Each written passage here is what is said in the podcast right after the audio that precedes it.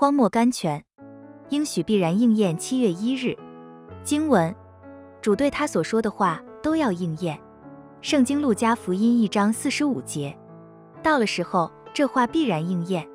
圣经路加福音一章二十节，亨利马太 Henry Matthew 说，当我们四面的出路都被封了起来，对于神的应允发生了疑问的时候，就该想神的应允是不能不应验的，因为神的应允不论有多少，在基督都是是的，所以借着他也都是实在的，叫神因我们得荣耀。圣经哥林多后书。一章二十节，选神的永久信实使圣经中的应允又宝贵又极大。圣经彼得后书一章四节，人的应允常是一无价值的，很多毁约使人心碎。